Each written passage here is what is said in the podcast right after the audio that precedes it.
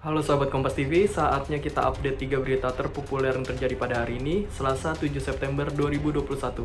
Masuk ke berita pertama, pemerintah Provinsi Sulawesi Selatan membongkar paksa rumah jabatan yang sebelumnya ditinggali oleh Gubernur Nonaktif Sulawesi Selatan Nurdin Abdullah. Keluarga menilai aksi pembongkaran ini tidak etis. Adu mulut terjadi antara keluarga yang menilai pembongkaran ini tak etis karena belum ada surat izin dan pemberitahuan kepada pihak keluarga.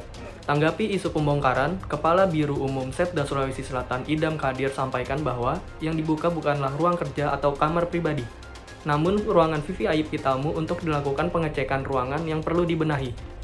Di berita kedua, Presiden Joko Widodo meresmikan bendungan Bendo yang terletak di Kabupaten Ponorogo, Provinsi Jawa Timur. Ditemani Menteri PUPR Basuki Hadi Mulyono dan Gubernur Provinsi Jawa Timur Khofifah, Presiden Joko Widodo meresmikan bendungan pada Selasa siang. Bendungan Bendo diproyeksikan akan menjadi pemasok air irigasi untuk 7.800 hektar tanah. Pembangunan bendungan ini memakan waktu 6 tahun dan menelan biaya 1,1 triliun rupiah. Masuk ke berita terakhir, isu reshuffle kabinet usai masuknya PAN ke koalisi Presiden Joko Widodo dan Wakil Presiden Ma'ruf Amin kembali mencuat. Sukarelawan Jokowi Mania yakin ada reshuffle kabinet yang dilakukan Presiden tidak lama lagi, ia pun mendesak untuk segera mengganti menterinya yang punya kinerja yang tidak maksimal. Sementara itu, anggota DPR fraksi PDIP Perjuangan Andreas Sugo Pariera menilai kalau Partai PAN dapat jatah menteri, kemungkinan diambil dari kursi yang diisi menteri non-parpol.